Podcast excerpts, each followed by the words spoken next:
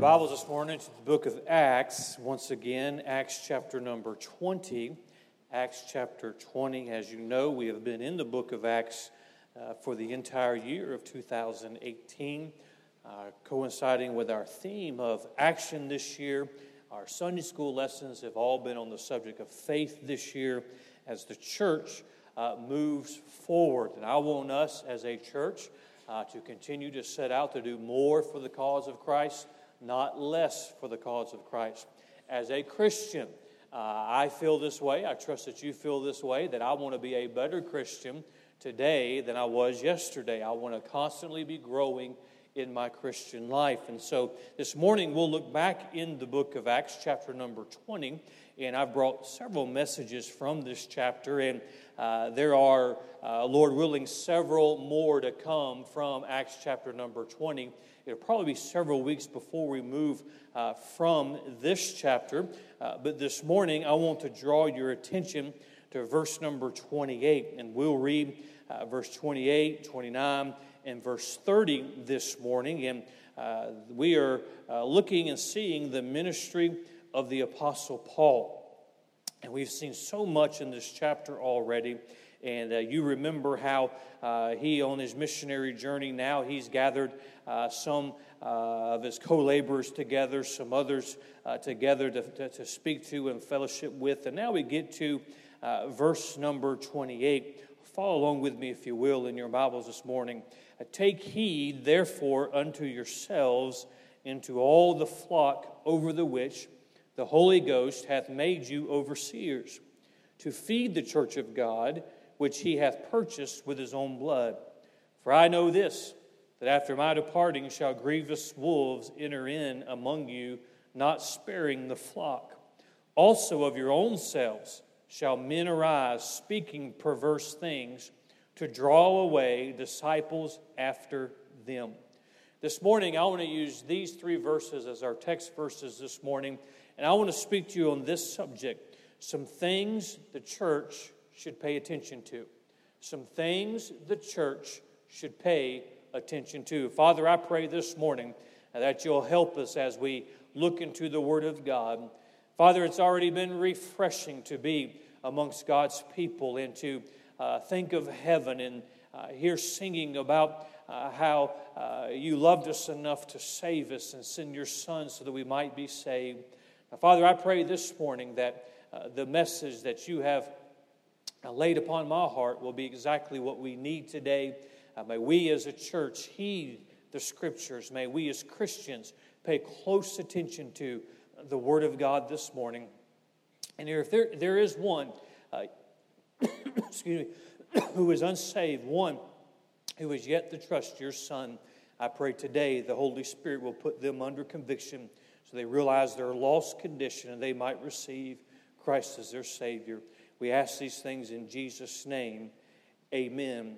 Paul, as he is speaking to this group of people, he begins verse number 28 with two words take heed. In other words, pay attention, uh, be, be, be on guard, take heed to what I'm about to say. And we see that there, we begin to think of this thought of some things the church should pay attention to, I want us to first understand uh, who he is talking to. He says, Now pay attention. And, and he says, Therefore, unto yourselves and to all the flock. And uh, let me just mention this uh, right out at the start this morning. And uh, you and I, when God says to pay attention to some things, we ought to pay attention to them. I'm afraid there are too many Christians. We, we pay close attention to things that God doesn't care about, and we don't pay enough attention to the things that God does care about. Your responsibility as a child of God this morning, my responsibility as a child of God, is to do the best we can to get on the same page with God. What does God care about? That's what I should care about. Uh, what does God say pay attention to? That's what I should pay attention to. And, Christian, if you'll just establish that in your life, it'll help you in your Christian life. It'll help you keep your focus on that which is eternal and not that which is temporal. Pay attention. You and I have a responsibility to pay attention to that which God says to pay attention to.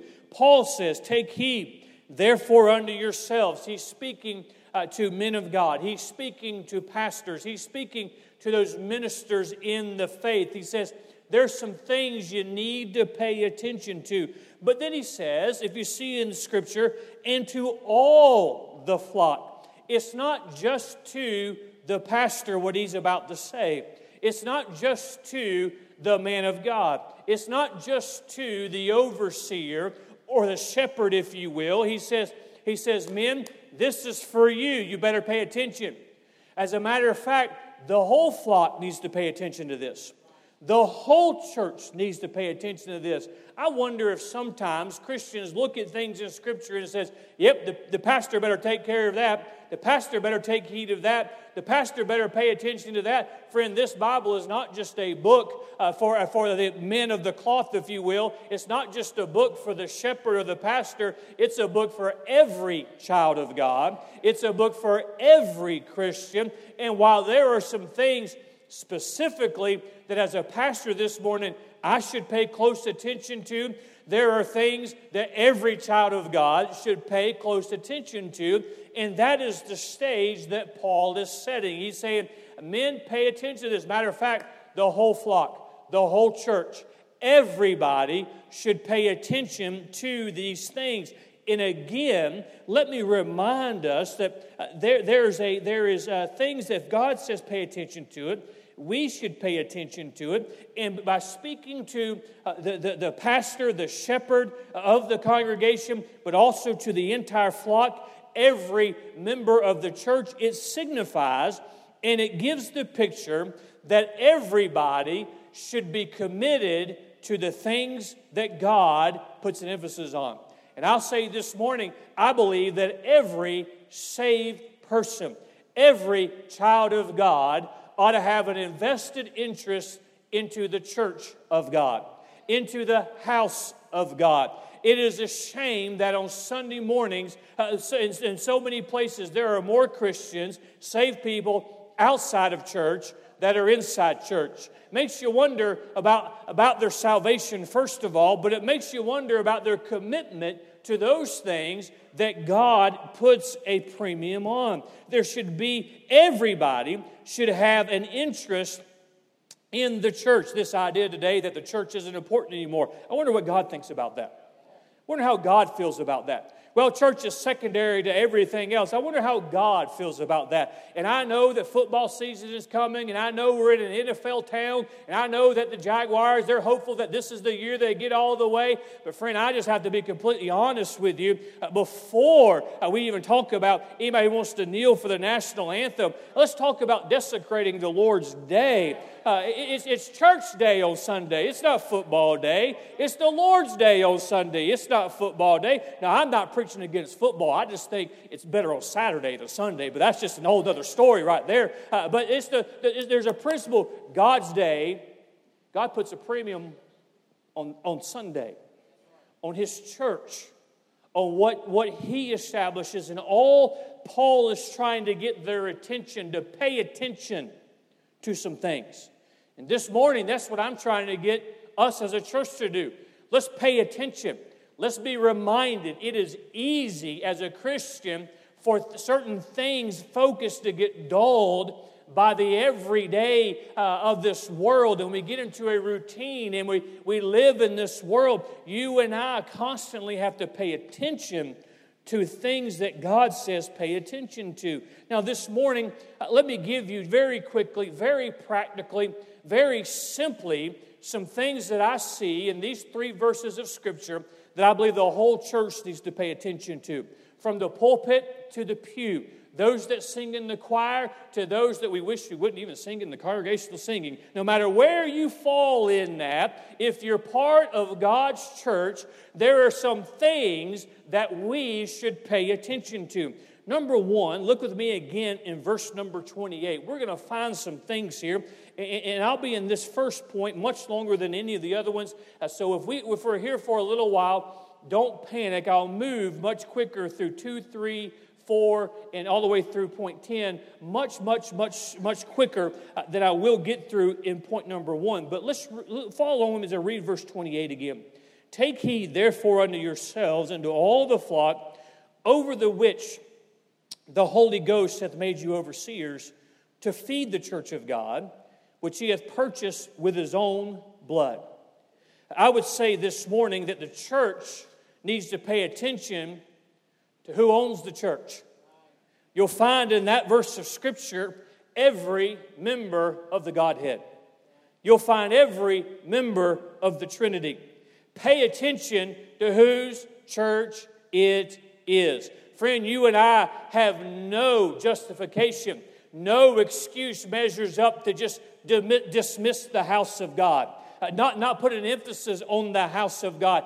Friend, the most important thing that happens in the life of a Christian every week is what takes place on the Lord's day in the Lord's house. Say, well, I just don't feel that way. Well, you might want to take heed this morning. You might want to pay attention to what God says you better pay attention to. And if we are reminded who owns the church, who's the head of the church, we might have a little more urgency to get to the house of God. We might treat the house of God a little bit differently if we're reminded whose church it really is. This morning, I am the pastor of the Emmanuel Baptist Church, but this is not my church. Uh, there's not a Baptist man on the planet who owns the church. And if there's not a Baptist who owns it, I can go through all the other denominations. There's certainly nobody there that owns it. I'm not concerned with the Pope this morning. I'm not concerned with some other religious man this morning. If the Baptist preacher doesn't own the church, it is God's church. It is God's house. Because, friend, if it was my church, you might, if you look real hard, if, if you do a lot of research, if you watch me for a long period of time, you might find a flaw. You might find a mistake you might find humanity in imperfection. Friend, you don't have to look very long to realize that your pastor is flesh just like your, your flesh. Your pastor has weaknesses just like you have weaknesses. Your pastor has failings just like you have failings. But, friend, this morning it's not on the pastor, it's on God Himself. He is the head of the church, He is the owner of the church, and we need to take heed this morning of who the church belongs to. Friend, if it doesn't belong to me, it doesn't belong to some disgruntled member, it doesn't belong to a deacon board, doesn't belong to some gossiping woman, it doesn't belong, it's God's church. That's why we this morning must take heed. Notice who's, the reminder of whose church it is. It says, Which the Holy Ghost hath made you overseers to feed the church of God. It's His. So I was thinking this morning, it ties in with my Wednesday night Bible studies. God said, Be ye holy. He didn't say, Be ye hip. He said, Be ye holy. Well, how can we have church where it appeals to more people? You're looking at it wrong, friend. God didn't pass out a survey. This, is, this Bible is not a survey of what would you like in church. It's His church. It, it, it belongs to Him. And that while, while it is not, we are not uh, uh, bound by formalism this morning, there ought to be a sense of I'm going to the house of God. I want to hear the word of God. I want the Holy Spirit of God to speak to me this morning. And if God says it is important to Him, you and I need to be reminded it's God's house. I don't feel like going this morning. Well, I think every Christian has been there. Maybe when you get here, you say, I knew I shouldn't have came this morning. I think every, I feel that way today myself, you know. I wish I wouldn't have come this morning. But friend, it is God's house. It is what God has set apart the first day of the week. And you and I should be reminded whose church it is. Whose church is it? If it's His, and He places a premium on it, which He does, you, we ought to treat it that way. But notice uh, it says the church of God. But then we find, we see there, which he hath purchased with his own blood. You think about the shed blood of the Lord Jesus Christ. Where would we be without the shed blood of the Lord Jesus Christ? We'd have no hope without his shed blood, we'd have no salvation. Friend, there has never been a man so good that he could save himself. Hey, there's never been anybody who could pray his way into heaven. The only hope we've ever had is the shed blood of the Lord Jesus Christ. And when we need to put our faith in him and his finished work on Calvary, uh, that blood that's applied to the, to the record, to the life of the individual, and how we're washed in the blood of the Lamb, and that blood payment, that shed blood, is what you and I hold to today. It's what you and I find precious. That's why we sing that song. What can wash away my sins? Nothing but the blood of Jesus. There's nothing you can do for salvation. There's nothing I can do for salvation. Friend, I have a heart. I don't want anybody to go to hell. I want everybody to go to heaven. If I had the power to save people and keep them out of hell, you know I'd do it. But I can't do that. I couldn't even keep myself out of hell. All I had to do was depend on the blood of the Lord Jesus Christ in His perfection, His sacrifice but that's the same blood. Are you excited to be saved this morning? Are you glad to be saved this morning? No, you'll never have to spend a moment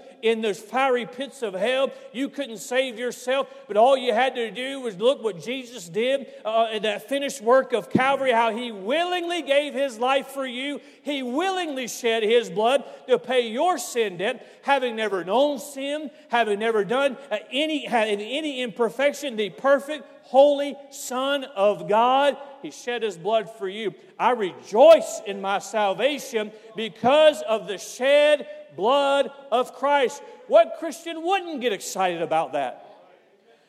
But it's the same shed blood that purchased the church. So, why is it we put a premium on one and we take the premium off of the other? But this morning, I tell you, I'm thankful God uh, sent his son to die on the cross and shed his blood for me. I'd be hopeless on my way to hell as you would be this morning. And if you're not saved, if you're depending in a church, if you're depending in a man, if you're depending on the scale leaving out of your good works and your bad work, uh, you're, gonna you're gonna you're gonna you're gonna be sorely disappointed for all of eternity as you suffer and pay for your own sins because only the shed blood of the Lord Jesus Christ can atone for your sins. But I get excited about my salvation. Scripture tells us he's purchased with his own blood. Purchased what? The church. Why can't we get excited about church? He shed his blood. He purchased the church with his blood. Friend, we, we, we, those of many of you, you've, you, have you have been here for some time, and, and all the work that we've put into this property. And we say like this Well, I've put my, my blood, my sweat, and my tears into, into helping the work of God. And that's a good thing to invest into. But why are we going to put uh, more of a premium on, on our investment and less of a premium on His investment? Why should I go to church? Well, Jesus just shed His blood. Why should I tithe? Well, Jesus just shed His blood. Why, why should I come back on, on another night? Well, Jesus just shed his blood. Why, why, why should I be so? Why does Pastor just insist that we're so? He did just shed his blood.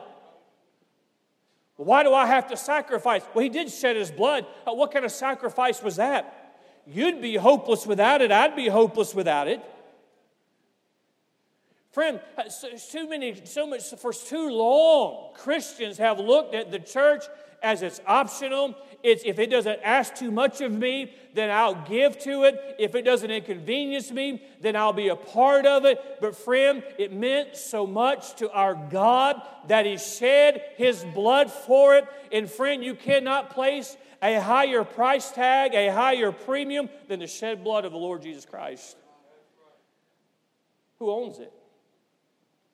Everyone is going to wake up on the Sunday I just don't feel like going. Everybody is going to have somebody offend them. If you've never been offended by anybody at church, if you'll come to me, I'll introduce you to a few of our members, and we'll just go ahead and get that off the bucket list this morning. Well, so and so offended me. Or the pastor says something I didn't like, he, or, or he didn't shake my hand, or maybe it's because I did shake your hand. I don't know. Whatever it is, well, I, I just don't know if I'm going back there. Hey, friend, it's not about me. It's not about you. Uh, when it's all said and done, when we step back, it was important enough for God to send His Son to shed His blood. He is the owner, and it has been purchased. Purchased by the blood of the Lord Jesus Christ. But that's not all. It not only belongs to God, the Father, God the Son not only shed his blood for it, but notice in verse 28 as well, as he says, Take heed therefore unto yourselves and to all the flock, over the which the Holy Ghost hath made you overseers. He's saying the Holy Ghost has, has made you the pastor. The Holy, Holy Ghost has put you over the congregation, over the flock. The Holy Ghost hath put you into ministry. Uh, we see here the ruling of the Holy Ghost. The ownership is God's. The, the price paid was from the Lord Jesus Christ. But who rules the church? That third member of the Godhead, the Holy Ghost of God. It is He. You think about the Apostle Paul, and you go back several chapters to when the Holy Ghost set apart Paul. The Holy Ghost set apart those other men. And friend, how do we do church this morning? How God wants church. Why are we in the house of God? Because God wants us in the house of God. Uh, what are we to do? What kind of songs are we supposed to sing? The songs that God wants. Well, how do we know that? We opened a book that the Holy Spirit authored. This morning, I have, as a saved man, and those of you that are saved this morning, we have the Holy Spirit of God that dwells within us.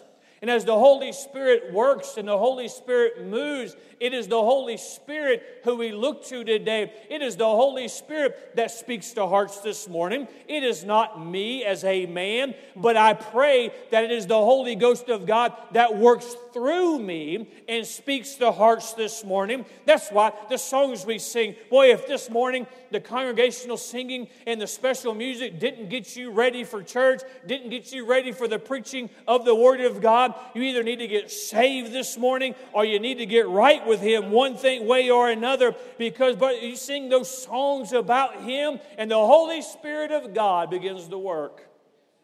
He is the ruler. That's why there'll not be any surveys passed out about how do we want to have church.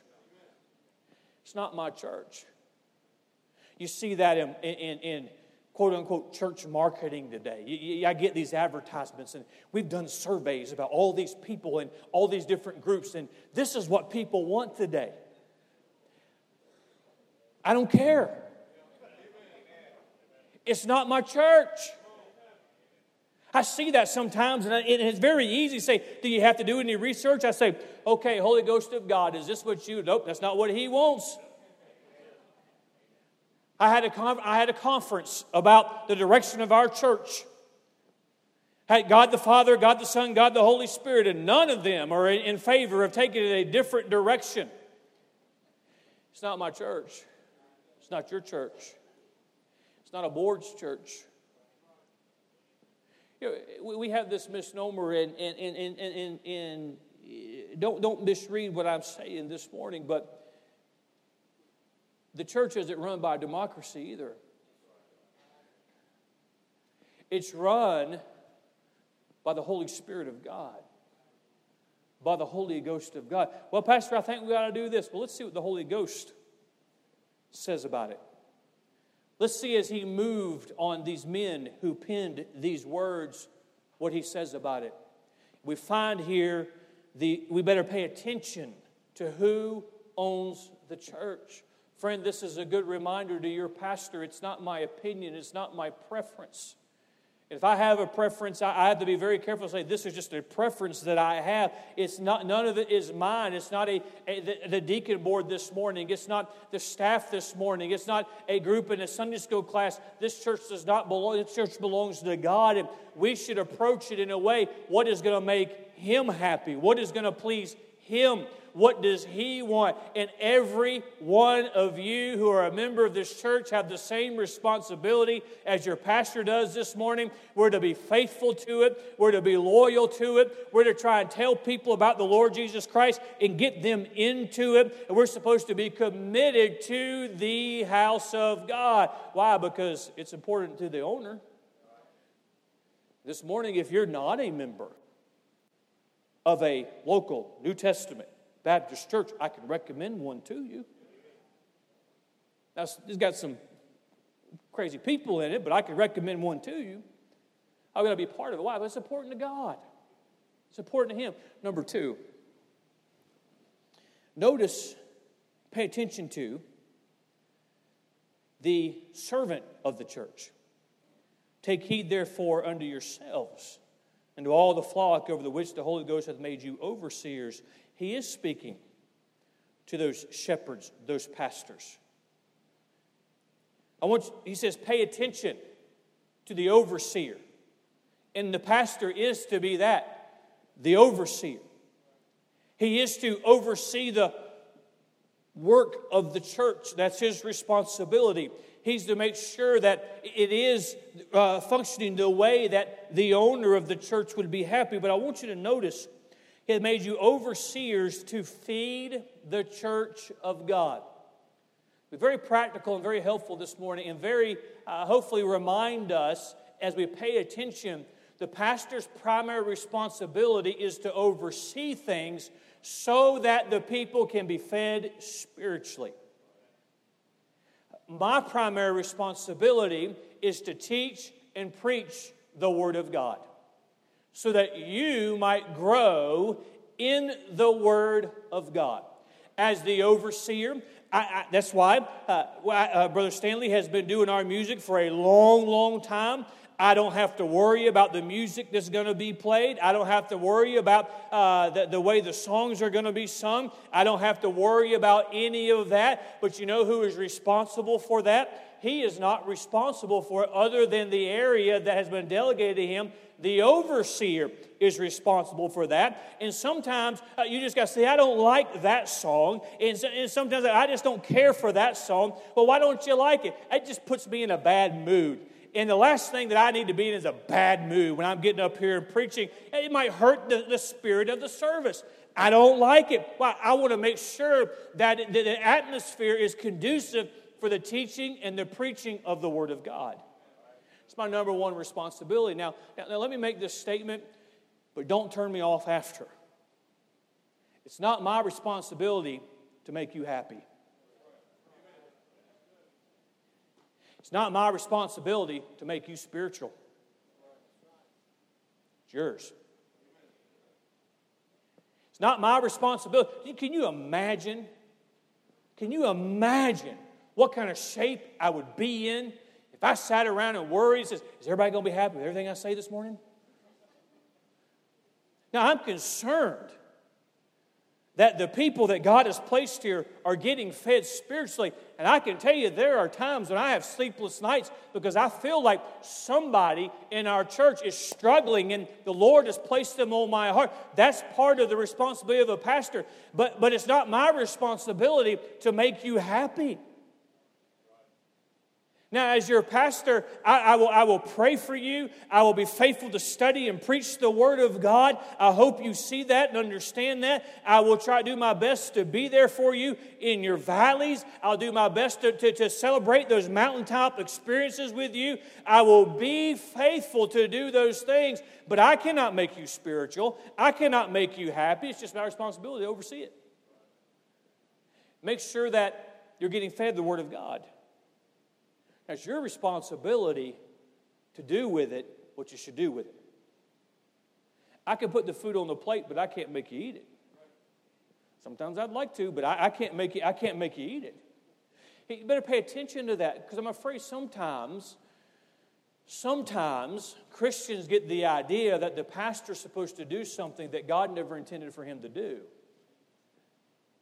I'm to preach the Word of God to you. I'm to pray for you. As a matter of fact, those are the two primary things I'm supposed to do. He says, pay attention to the overseer. This morning, if you're struggling spiritually, I can pray with you. If you need counseling, I will give you some counseling. But truth of the matter is, the best counseling I give is Sunday morning, Sunday night, and Wednesday night. That's the first thing I'm going to say is, well, if you, you need to be in all the services, be in Sunday school. I can give you some counseling, but my responsibility is to be the overseer. Each one of us has a responsibility, has a responsibility to grow spiritually. I'm not going home with you on Monday, Tuesday, Wednesday. It's your responsibility to get close to God. It's your responsibility to get encouraged on Sunday, to get challenged on Sunday. And can I even say it in a Baptist church, be convicted by something on Sunday? So that you can make some changes in your life to be closer to our God. He says, pay attention to the overseer. Please don't put expectations on your pastor that God did not place on him. The responsibility for, for you is to be close to God, to take the things of God. Mine is to teach the Bible, hold the truth, hold to those things which God puts a priority on, to remind you to take heed once in a while, to, to, to hold to the things of God. It's my responsibility as a pastor to be the overseer. Notice the third thing I find here that we should pay attention to as a church. We should pay attention to the enemies of the church as well. Verse 29 For I know this you can kind of place yourself in the scripture. Paul, who his health was not great, Paul, this man of stature, this wise man, the spiritual man, this man empowered by the Holy Spirit of God, this man where you could feel the presence of God, you could feel the touch of God on his life. He is speaking to these others he is speaking to these overseers, these pastors, and he is talking, pay attention. Of, of, over the, which the Holy Ghost hath made you overseers to feed the church of God, which he hath purchased with his own blood. For I know this, for I know this, that after my departing shall grievous wolves enter in among you, not sparing the flock. As soon as I'm gone, there's grievous wolves coming in to get the flock false teachers. So many times, we as Baptist people who are soul winning, we get criticized because, well, you have all these people saved, and where are they all? And I do think we need to be very, very careful that if somebody trusts Christ as their Savior, uh, we ought to be concerned with that new convert and do everything we can to get them under the teaching of the Word of God. Sometimes the grievous wolves get them and they're off to a cult, they're off to false teaching. That's why I have the responsibility as the overseer as well to warn you of false doctrine, of false teaching. That's why in, we dismiss in just a few moments and we all go to our different Sunday school uh, classes. Let me tell you what Sunday school lesson every class is going to have. The one I've approved to be in it. I know other churches might do it different ways, but Sunday school teachers here, they don't pick their own Sunday school lesson. They don't teach their own lesson. They're not the overseer of the church. They're not going to answer to God for what's taught in there. The pastor is. And I want to make sure that the doctrine that is being taught is actual Bible doctrine. It's not some preference, it's not some false teaching, not something somebody read, Googled something on the internet or saw a YouTube video, but it's actually Bible being taught and being, be, be, being uh, indoctrinated into our kids. I want to know the truth. Somebody's got to warn. That's why I'm teaching what I'm teaching on Wednesday nights. Because our Baptist people, Christians, are getting swept up in this contemporary movement. And you won't find it in the Bible. Somebody's got to warn. Somebody's got to say that this is truth and that is not truth. That's my responsibility as the pastor, but you know whose else's responsibility it is? your responsibility as well.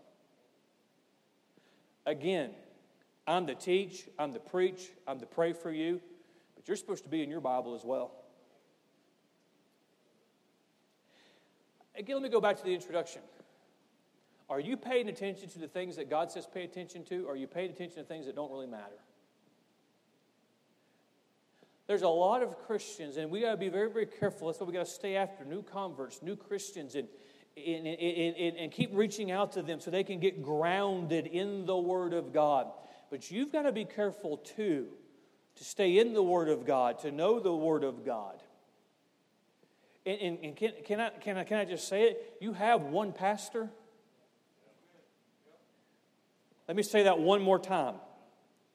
If you're a member of this church, you have one pastor that God has given you.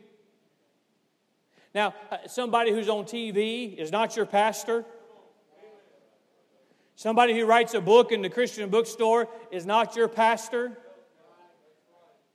Somebody who sits in the cubicle next to you at work is not your pastor either. And while I'm just on it this morning, can I just go ahead and throw it all out there? Your grandmother's not your pastor either. God's giving you an overseer. It's a heavy weight I'm reminded of all the time of what God is going to hold this pastor responsible for. What every pastor, I was thinking this week, so many who are just turning aside, so many who are just laying down the truth, so many who just whatever happens goes. God is going to hold them accountable. I don't want to be in that position. So that's why sometimes your pastor will come out and say, I'm just drawing the line because I'm more afraid of God than I am of you. I, I, I consider the consequences of the God who owns this, who oversees this, and the Holy Spirit of God who put me in this position. I, am more sensitive to what He thinks than what any man thinks because I'm going to give an account for every message preached. I'm going to give an account uh, for, for every one of you. The Scripture teaches me that. That's an account that I'm going to have, and there's going to be a lot of pastors who have not, have not embraced that responsibility. But can I say, there's going to be a lot of church members who had an overseer, who had a pastor available to them, and they, and they, and, and they were just flippant with their church attendance, and they were there sometimes and, and not all the time. And, and when the pastor said, let's get on fire for God and let's move forward for God or do something for God, they're like, well, I don't know if I want to be involved at all. I don't know if I want to get too involved in everything. And God is going to hold every child of God for what they did with the church, how they participated in the church, and how much they let this outside world influence them. We've got to be very, very careful to watch those false teachers. If, if, if, you, if you have a question about whether something is Bible or not, ask me. Please don't Google it. I Googled it, Pastor, and Jesus is coming back in 37 days. Please don't Google and get your, your doctrine from, the, from Google. But we got to be careful of the enemies of the church. We need to understand that there are enemies of God's church. But you look through time, I could take you back through history. History of how God has sustained His church. So, well, how do you know there's so many quote unquote churches? How do you know one way to tell what is God's church is what's the church that all the other churches are trying to destroy? It's always been the Baptist people. Always. We got to be very, very careful that we're not swept up, as the scripture says, with every wind of doctrine. Hold to the word of God. And then, fourthly, we see And the first half of this is very uh, exciting to think of. It's very sobering to be reminded of the owner of the church as we think about God and His church and the shed blood of the Lord Jesus Christ and how the Holy Spirit of God is our overseer. But Now, as Paul begins to conclude in verse 30, he begins to warn them there are going to be false teachers, false doctrine. No, I, am like you. I, I, I would rather hear preaching, I'd rather do preaching on nothing but the Lord Jesus Christ and how he shed his blood for us. But we find here there's a warning false teachers are going to come. But then notice this a very sobering thing in verse 30 also of your own selves. In this group, if you will, shall men arise speaking perverse things to draw away disciples after them. The fourth thing this morning I find here that the church needs to pay attention to is there will be betrayers of the church. There will be those who benefit from the Emmanuel Baptist Church.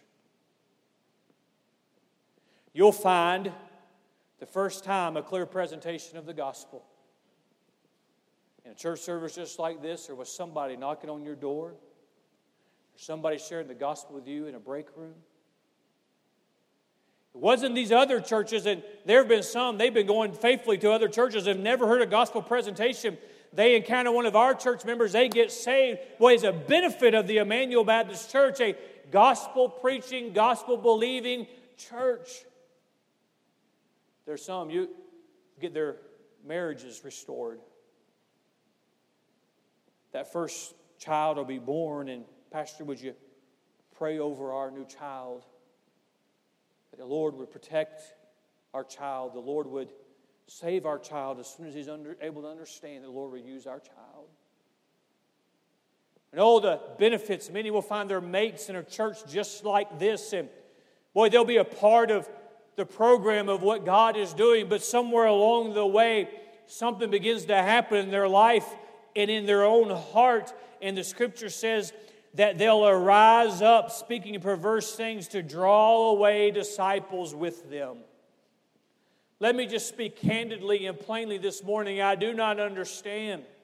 I do not understand how somebody will justify pulling other people out of the church of God disparaging the church of God so that somebody would follow them, whether it's to the church downtown or to, the, to, to, to, to, to a, a life of just fulfillment of their own flesh. I don't understand why somebody would take their security away and, and take, take, take their, their, their foundation away from them. But he says, You better pay attention. There will be some, will be some who arise up.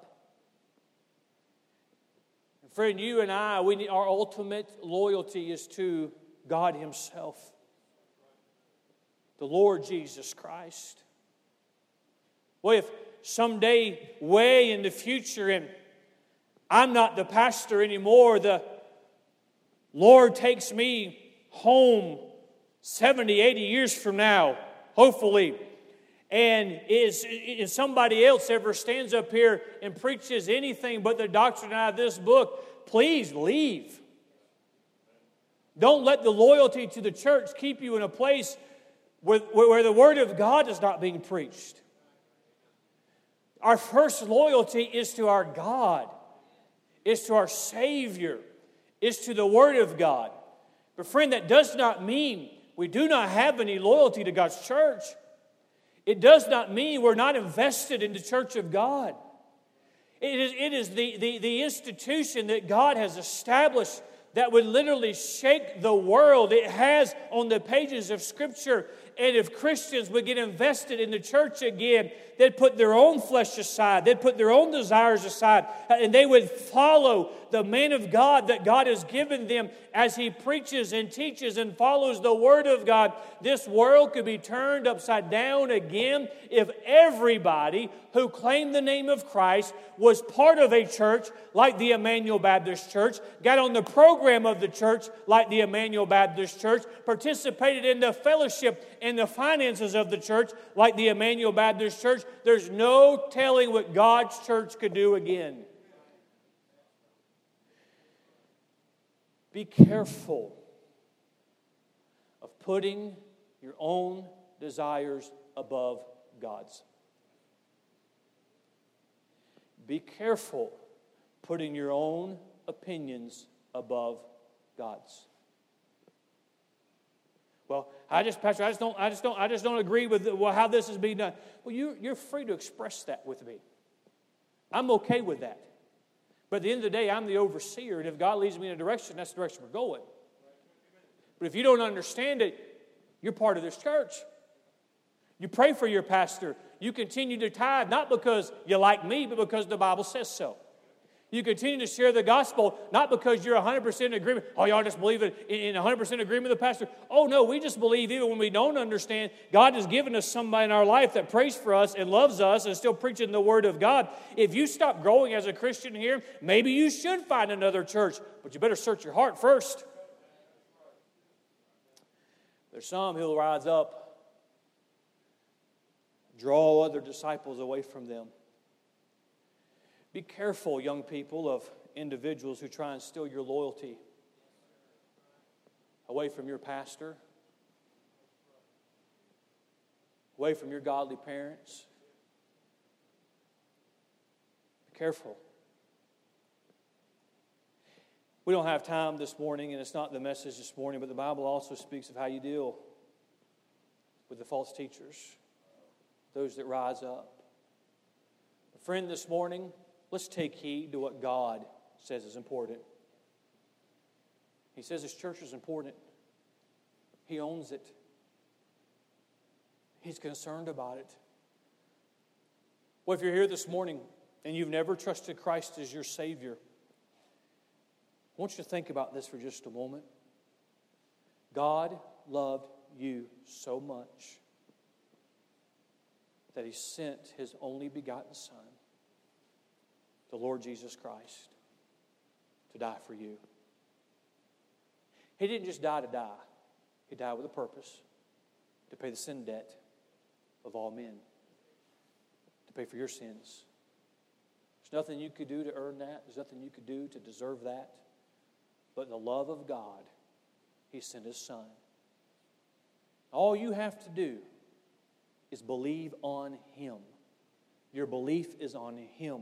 Not on you, not on the church, not on another man, but on what the Lord Jesus Christ did for you.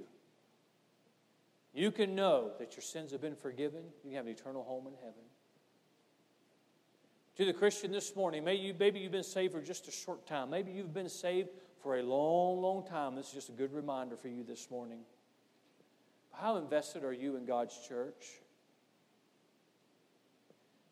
See, we, we, we, we, our faith is in the Lord Jesus Christ. Our salvation is in the Lord Jesus Christ. That does not mean we minimize the importance of being in the house of God, to being part of the house of God. How invested are you in what God owns? What matters to God? If it matters to God, it should matter to you. It should matter to me.